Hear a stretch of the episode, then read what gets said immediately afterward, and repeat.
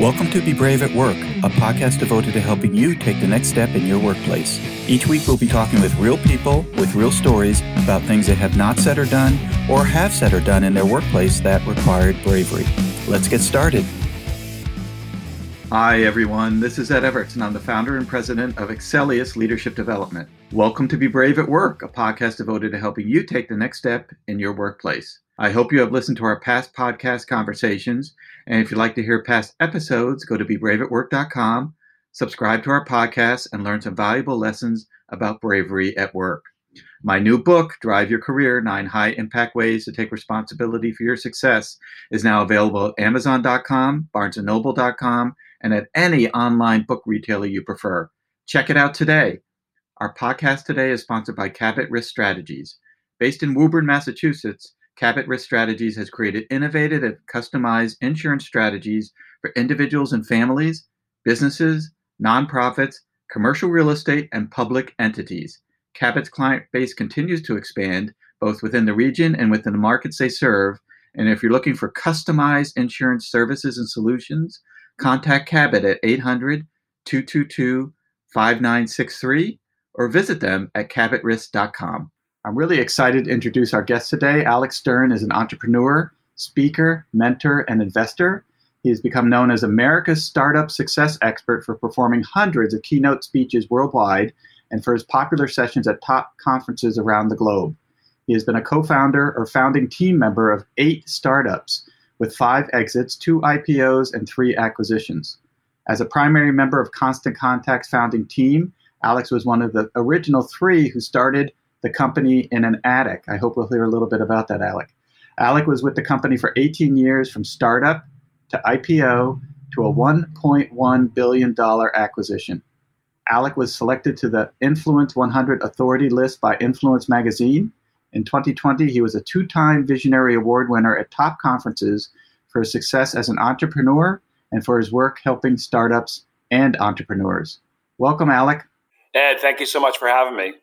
It is really, really great to have you. You have a fantastic career, and I probably did not do it justice. So I'd love to have you take a few minutes and tell us a little bit about yourself, your background, and what you're doing today.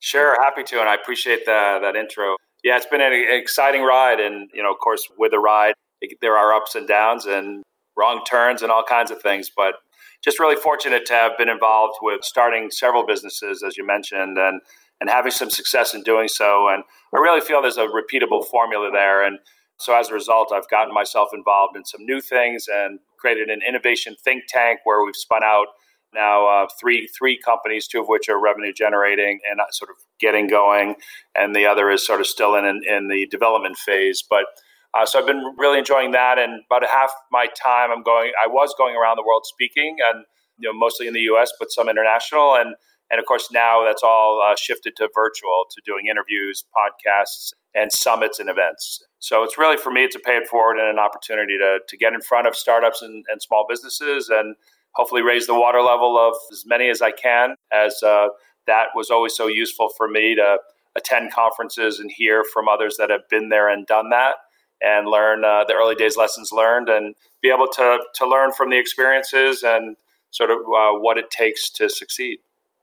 Well, one of the observations of your bio is it sounds like you went from a doer, right, a person creating and you know even in somebody's attic to a teacher, somebody helping others. Is that how you kind of reflect back on your experience? Definitely. I've been speaking on stages for, you know, from the earlier days of constant contact all the way through and most of that was around thought leadership and attending large conferences. Uh, many of that were the leading conferences in different verticals, and so that was always fun to be able to get on stage and be able to empower people with best practices and thought leadership. And and then I started telling the, sort of the founding story and and you know those early days lessons learned. And three of us in an attic.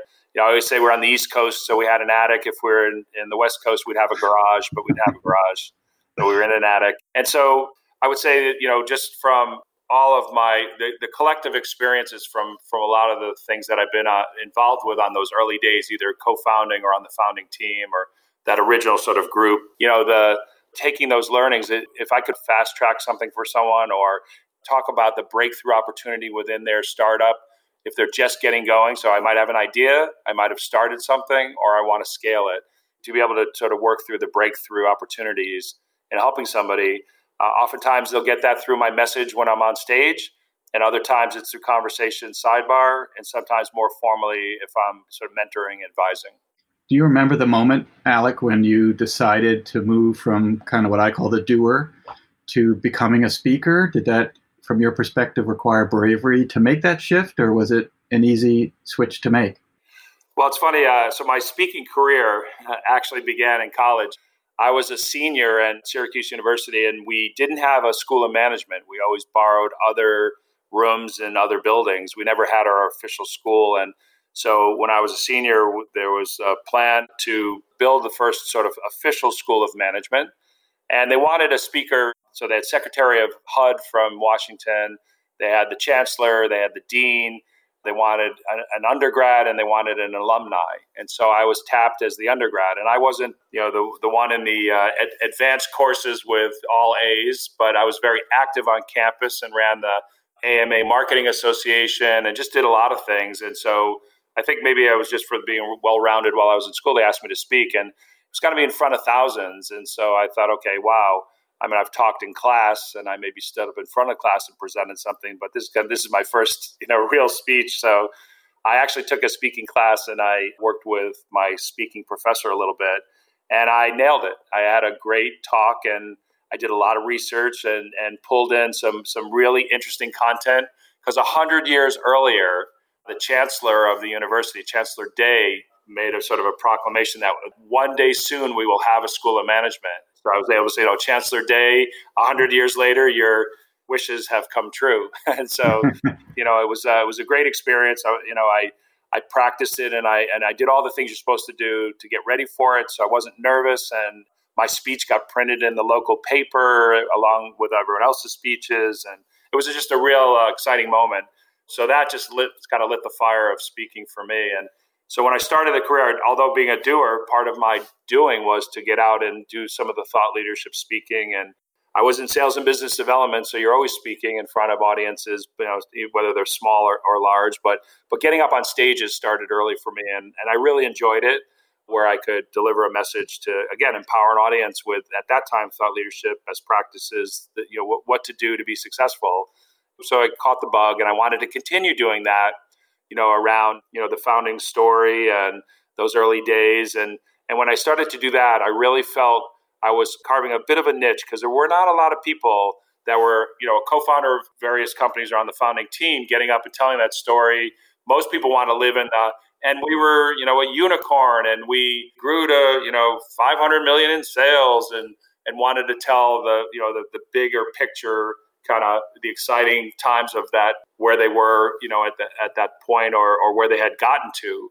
And so i'll often lead with a talk and say let me tell you where constant contact you know is today. And now let's go back to the attic when there were more things we didn't have than we did. And how did we get going and set ourselves apart and and start to kind of get the the flywheel of the business and our branding and other things going? And so so I love to tell that story. When I do that on stage, uh, you know, I see the audience leaning in and and really attentive and listening. And because there aren't many that are kind of doing that kind of the early days uh, piece of it. So, so I've really enjoyed it, and you know, I've I've gotten the bug uh, on doing so, and I did share doing and speaking, you know, for a long time in my career. And now that sort of stepped out, Constant Contact sold, so I and others have stepped out. I didn't step out immediately after the sale, about a year later. Um, then I just continued on that track to speak and now you know been invited to speak on some of the top stages you know around the country and some in the world. Wow. So it's something that has been following you for it sounds like most of your adult life. It has yeah. Uh, certainly being in sales and business development you have a fair amount of opportunities where you're presenting and speaking or or commanding kind of the room to set up whatever the, the situation is with it from a selling perspective. And, and of course then getting on stage as well. Yep.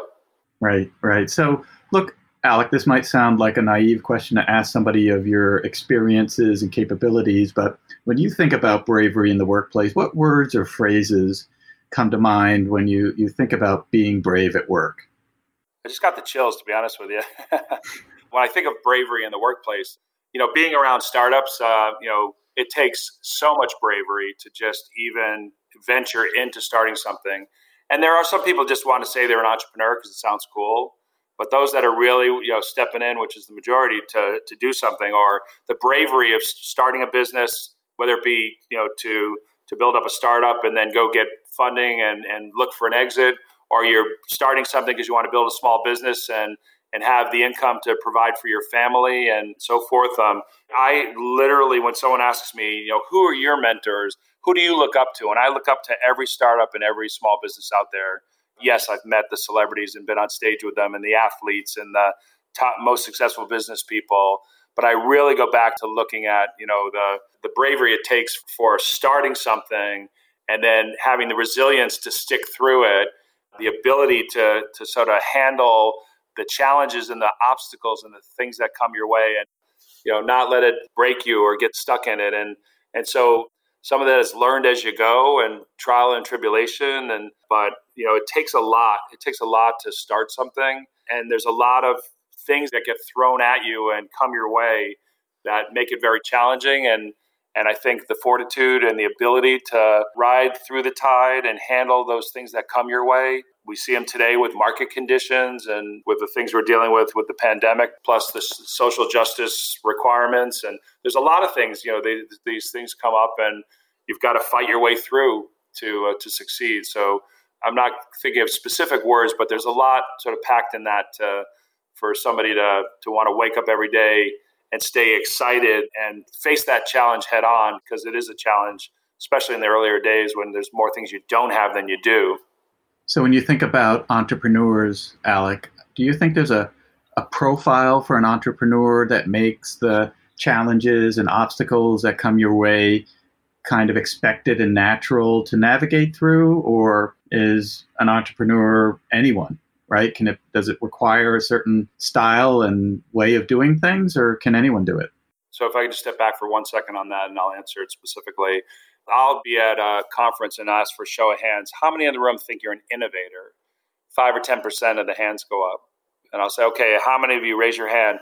Have any day, week, or you know, month you see a product or a service and you think, wow, that could have been done better service could have been delivered better or differently. The product, you know, imagine if it had these features and, and so on. Uh, and so, how many of you experienced that? And every hand goes up.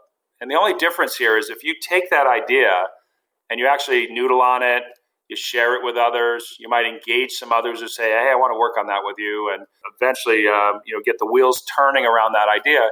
You're an innovator, and a lot of times we don't look at ourselves as such. But everyone has the, the opportunity to take an idea and bring it forward. You might have something you're experiencing, or it might be something brand new. You know, 15% of the time, it's something that, that hasn't been done before. And we did that with Constant Contact, Airbnb, Uber, Facebook, etc. And the other 85%, it's something that already exists, but just can be tweaked and be done better or executed better on the delivery of, a, of that service, for example. And so it's it's in all of us. Now it's just a question of does somebody have it within them to take action, to, to actually do something? So I'm an idea guy. A day doesn't go by that I don't have another idea about something that I'm experiencing or see or think. But I also I have to box that in to not just get too shiny new object on myself to just want to keep moving and bouncing off into different directions, but thinking about bringing it forward. And I think everyone has that has the ability to do that. The real test in all of this is two things. You you know you need to stay in your lane right? So what are you good at? And whatever that is, you know, you want to do more of it. And don't feel just because you're starting something that you've got to wear all the hats because at some point you're going to derail yourself from doing the things you're good at or what maybe the business needs most to try new things, trials and tribulations of starting something new or you know, if you stay in your lane, I'm, there are a lot of ways to solve those other things that are, are not necessarily in your wheelhouse with either hiring on others or bringing in partners or virtual assistants or hiring interns or all kind, you know, uh, part timers. You know, there's all kinds of ways to solve those things. And I think we don't always think of time value of money. What's our time worth? If I spend four hours learning how to create a website and then another four to eight hours starting to, to do that, could I just bring someone in the mix who can do that while I stay focused on what I'm good at and stay in my lane? That would be the, the first thing. And then the second is really does someone have the fortitude and the wherewithal to deal with obstacles? And this is one of those things where I see a lot of a lot of sort of startups and businesses stuck or frozen or whatever it may be, and they don't solve that. So what I would say is that you know you really want to figure out how to solve for it, and so so you take that obstacle. Like if you're like me and probably most people, you walk into the office, you put on the first line of a piece of paper the obstacle, you put a little box to the left of it, and you hope you check it by the end of the day, and you don't. Come in the next day and you write it down again because you know you're getting busy with all, all these other things, and so you've got to tackle that obstacle. You've got to go seek counsel from those that have experienced the obstacle before and how did those succeed at, at knocking it down or failing at knocking it down? Can it be broken up and chunked up so you can chip off pieces of it and then knock down that obstacle? Check that box on that piece of paper. Because what happens is you're going to develop a muscle memory needed to solve and handle obstacles. Because I guarantee you, behind that obstacle is a bigger one. And when you knock that one down, guess what? Behind that next one, there's a bigger one. And so you've got to find a way to deal with those. And I think you know, those are two things that I think are really important if you're going to really venture into this. Uh, things you should be taking into consideration to know you're going to face these and, and sort of how to best deal with it to make sure you're moving forward in the right way. Well, I have 762,000 questions to ask you about everything you just said. so, no, but I do want to keep going. And I'm just wondering, Alec, if you have a story that you'd love to share with folks about bravery you or one of your colleagues demonstrated in the workplace that you think you needed in order to keep moving forward? I've experienced this, and I know everyone does. And I think that you know, I, that's sort of a one of my mantras is you know, uh, look big, act big, become big. And so, in the earlier days, especially, you know, it's everything's around perception. Like, what do people perceive in you, or you and your co-founders, you and the initial team, or you know, the brand, the business, whatever. There's a lot of things that people will sort of be judging you on. Your social channels, and there's some for the business. You know, is there activity on them, and you know, there's a lot of places where people might, might be wanting to learn more about you, get to know you, and may may judge. And so, one of the first things, you know, which uh, is just a teaching moment, and then I'll get back to your question. You know, how many of you, and you know, have an email address that ends in Hotmail, Yahoo, AOL, etc. And so, how serious is someone going to take you in your business if the perception is you, you know, are you real or not? Spend the five dollars if you have a domain to buy the email address that has your business named in it not your business at Gmail, but you at yourbusiness.com. So you've got to do that and you set yourself up. Then there's the mindset around really feeling like we are big in our own right as we stand here today. And it, again, small business, a startup, you know, don't have a lot of people, don't have a lot of things in place. But if you have to believe in yourself to say, we are real, like I believe that this will go somewhere. And so what happens is we always have that key person that we want to call or that we want to reach out to. It could be a customer, a strategic partner, an investor, a mentor advisor. And so I'll ask, you know, show of hands, how many of you have that person you want to call, but you're hesitant to do so or are not ready to do so? And every hand goes up. And I was the same way. And so I had to learn how to get over this hesitance because hesitance is just a way of delay and then a possible missed opportunity. So what I had to learn was how do I get fired up to make that call or go see that person and meet with them face to face or today it's a Zoom call or something like it. And so I figured out what that was for me and you know and so I would call a loved one, I would hold a baby, I'd pet a dog or in my case I'd sing my favorite song which is Don't Stop Believing by Journey. And so I'll belt the song out, get all fired up and I'll make that call. So for me I'd have, you know, a good call and then most response to that would be, well, then celebrate when you finish that call. And my answer to that is no, make another call. And so I really mm. learned a technique to use that energy I was feeling that could be felt right through that phone or felt right in that meeting and use that to my benefit and make another call and another call. And at the end of the day, celebrate. And so it's really just, uh, it, it's something that in my life uh, in business has afforded me a lot of amazing opportunity because I was one who was hesitant, and you can't be. And if you think about a strategic partner, you know, it might be six months to a year before you sign something to partner. So you're going to wait until you're ready or till, well, the product needs this or the marketing needs that, the website needs this. We're going to just sort of hold off. You know, you've got to start the conversation, and, and there's no time like the present, knowing behind that sits a long time to wait to lock down the partnership, for example. And so don't hesitate, don't wait you know you want to look big you want to sort of act big and you will become big And so for me, that was has been a mantra that I've lived by and, and learned my way into it and have, have seen success with it. Well, I love that lesson that you're sharing with folks, Alec, about at moments when they need bravery, you know, am I hesitating? And if I am hesitating, what can I do differently to help me move forward? And this idea of singing a song or, you know, like Amy Cuddy and stretching and making yourself feel bigger, oftentimes the physical behavior can influence the mental behavior and help you, I think, make good progress. Right. They'll feel, they'll feel your energy. That's correct. Right, right. Well, Alec, thank you so much for your time today and sharing your story and your experiences and the work that you're currently doing with folks. Are there ways that folks can get in touch with you to either follow up on your stories or talk with you about possible opportunities? Yeah, sure. So, so the best thing is my uh, website, which is Alec A L E C Alec Speaks S P E A K S AlecSpeaks.com. You can learn more about me. There's uh, ways to get in touch. All my social channels are featured there, and so you can reach out and uh, connect on any, anything socially and just uh, engage if, if, there's something that I can talk to somebody about or help. You know, I'm certainly uh, willing to do so. Fantastic. Well, thanks again, Alec. It was great speaking with you. Thank you. Appreciate it. And to our listeners, thank you for joining us this week, and we hope you join us next week as we further explore being brave at work. We also remind you to subscribe to our podcast at bebraveatwork.com and or download and listen to our podcast on Pandora, Spotify, Google, iHeartRadio, Castbox, Overcast, Apple, Stitcher. We are everywhere. Do you have something to say, yet are not saying it? Do you have something to do, yet are not doing it? Now is the time to be brave at work. Have a great week.